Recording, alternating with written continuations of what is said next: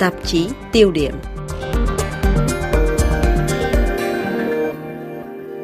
Thưa quý vị, ngày mùng 10 tháng 10 năm nay đánh dấu 110 năm của cách mạng Tân Hợi 1911 tại Trung Quốc. Đó cũng là ngày thành lập Trung Hoa Dân Quốc hay còn gọi là Đài Loan.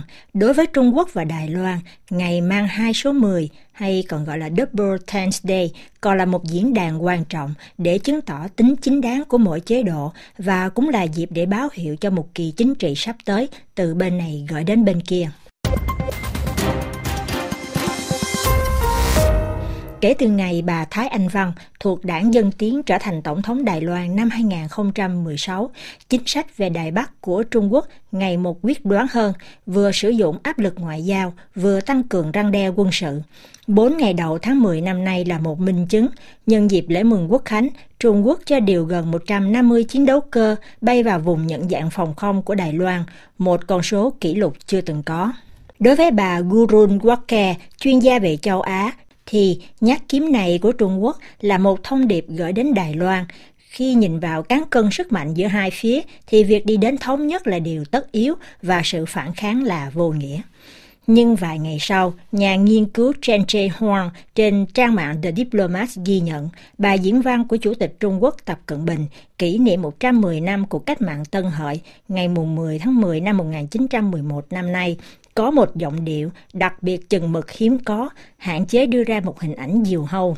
Một mặt, ông Tập Cận Bình khẳng định chỉ có đảng Cộng sản Trung Quốc mới là người kế tục hợp pháp của cuộc cách mạng dân tộc do Tôn Trung Sơn khởi xướng.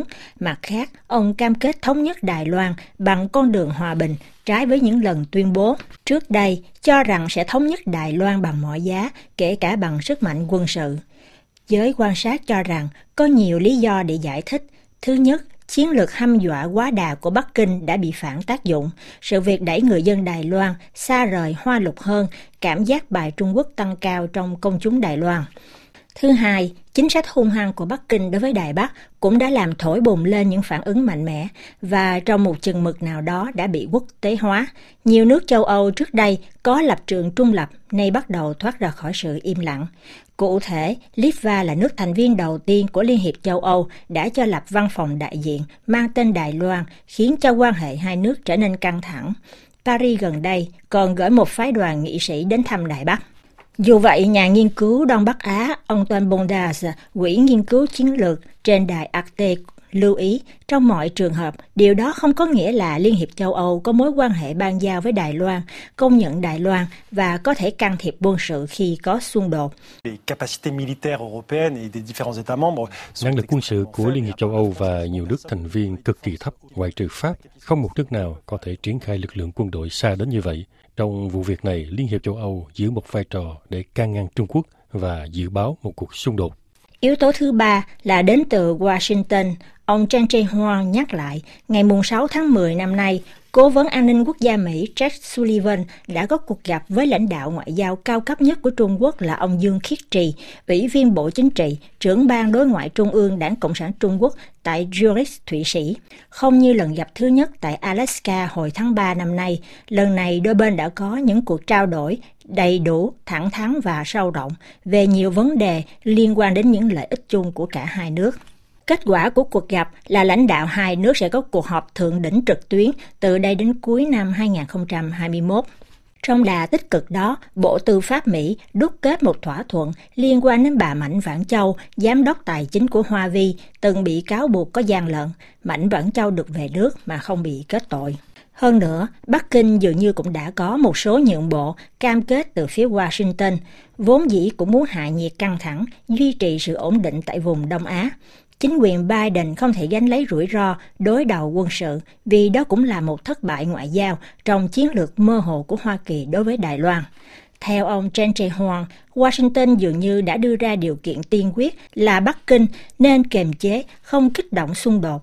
Ở một khía cạnh nào đó, Bắc Kinh và Washington đã đạt được một thỏa thuận ngầm về Đài Loan. Về điểm này, nữ chuyên gia người Đức bà Gudrun Walker trên kênh truyền hình quốc tế Dutch Welle của Đức có giải thích thêm như sau. They do have a formal obligation to Hoa Kỳ có nghĩa vụ chính thức là giúp đỡ Đài Loan tự vệ. Chính nhờ điều này mà mối quan hệ với Đài Bắc được tồn tại. Mỹ với sự mơ hồ chiến lược của mình luôn để ngỏ việc liệu có can thiệp hay không vì điều đó phụ thuộc vào kịch bản mà chúng ta đang thấy. Họ cố tình làm như vậy không phải để khuyến khích tinh thần hăng hái của phía Đài Loan tuyên bố độc lập, Hoa Kỳ sẽ hỗ trợ chúng tôi. Điều đó được bảo đảm. Mỹ không muốn gửi thông điệp ấy, nhưng họ cũng cố gắng gửi thông điệp bảo đảm cho cả đôi bên, nhất là với phía Trung Quốc, rằng Washington thực sự không ủng hộ nền độc lập của Đài Loan và do đó có một trò chơi mơ hồ và bảo đảm ở đây. Ngược lại, ở phía bên kia eo biển, Tổng thống Đài Loan lại có bài phát biểu cứng rắn nhất trong ngày 2 số 10 đó. Ở cấp độ quốc tế, Thái Anh Văn nhấn mạnh đến tầm quan trọng hợp tác lẫn nhau với các nền dân chủ và nhiều tổ chức đa phương khác bao gồm G7, NATO, Liên hiệp châu Âu để duy trì hòa bình và an ninh tại eo biển Đài Loan. Trong quan hệ xuyên eo biển, Tổng thống Đài Loan đặc biệt nhiều lần nhắc đến con số 72 kể từ khi Trung Hoa Dân Quốc phải chạy sang đảo Đài Loan. Khi nói nhiều đến 72 năm hơn là 110 năm, bà Thái Anh Văn nhấn mạnh tầm quan trọng của cuộc cách mạng Tân Hợi đối với sự ra đời của Trung Hoa Dân Quốc và làm nổi bật lịch sử của Trung Hoa Dân Quốc. Trong bài phát biểu, Tổng thống Thái Anh Văn đưa ra bốn cam kết duy trì một hệ thống hiến pháp tự do và dân chủ, Trung Hoa Dân Quốc và Cộng hòa Nhân dân Trung Hoa không phục tùng lẫn nhau, kiên quyết bảo vệ quyền chủ quyền của Đài Loan và tương lai của Trung Hoa Dân Quốc phải được quyết định theo ý nguyện của người dân Đài Loan.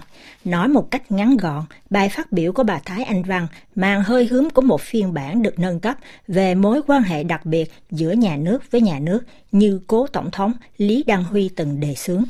Theo phân tích của nhà nghiên cứu Trang Trì Hoàng, thì bài diễn văn này nhắm đến nhiều mục tiêu.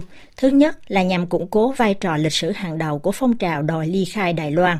Thứ hai, khi bằng cách đưa ra những yêu sách rõ ràng trong các vấn đề xuyên eo biển, Thái Anh Văn còn muốn mở rộng ảnh hưởng chính trị của đảng Dân Tiến DDP trong đời sống chính trị Đài Loan. Do đó, cử chỉ này của bà Thái Anh Văn còn nhằm tối đa hóa số phiếu bầu cho đảng Dân Tiến bằng cách kích động tình cảm chống Trung Quốc và gây áp lực lên quốc dân đảng, vốn dĩ luôn có lập trường không rõ ràng trong mối quan hệ xuyên eo biển Đài Loan. Về điểm này, nhà nghiên cứu chuyên gia Gudrun Wacke đưa ra một luận điểm thứ ba. Đó còn là một thông điệp gửi đến Hoa Kỳ. Bà nói. So for, for domestic political reasons and in terms of signaling không chỉ vì các lý do chính trị ở trong nước và một tín hiệu cho Trung Hoa đại lục mà còn là một thông điệp cho Hoa Kỳ, Washington đôi khi nghi ngờ về khả năng Đài Loan thực sự sẵn sàng tự vệ, bà ấy buộc phải có một lập trường cứng rắn. Tôi nghĩ họ không để cho bà Thái Anh Văn một lựa chọn nào nhưng bà ấy cũng sẽ không lèo lái mọi việc tiến triển đi đến hướng chúng tôi tuyên bố độc lập. Dẫu sao thì luôn có một câu hỏi được đặt ra. Từ 30 năm qua, Bắc Kinh không ngừng hiện đại hóa quân đội với mục tiêu đầu tiên là nhắm vào hòn đảo Ly Khai. Xét về mặt tương quan lực lượng, Trung Quốc sẽ làm được điều này.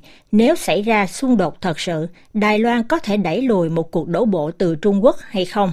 Nhà nghiên cứu Antoine Bondaza cho rằng Bắc Kinh trước hết phải có được lời giải cho bài toán cái giá nhân mạng cho một chiến dịch quân sự như vậy là bao nhiêu. Taïwan a des capacités de défense, des capacités euh, antimissiles, surtout anti Bởi vì Đài Loan có năng lực phòng thủ, có hệ thống phòng không, nhất là hệ thống chống tàu chiến. Hiện tại, trong tương quan lực lượng, cho dù Trung Quốc có lợi thế, nhưng bất lợi cũng không hẳn nghiêng về Đài Loan. Điều đó không chỉ mang tính quân sự mà còn có cả vấn đề xã hội. Chiến lược của Đài Loan ngày nay là thể hiện rõ sự bất diệt với xã hội Trung Quốc. Cuối cùng, nhà nghiên cứu người Pháp lưu ý thêm. Ce qui est très important, juste un point, Taïwan, c'est aussi un contre-modèle.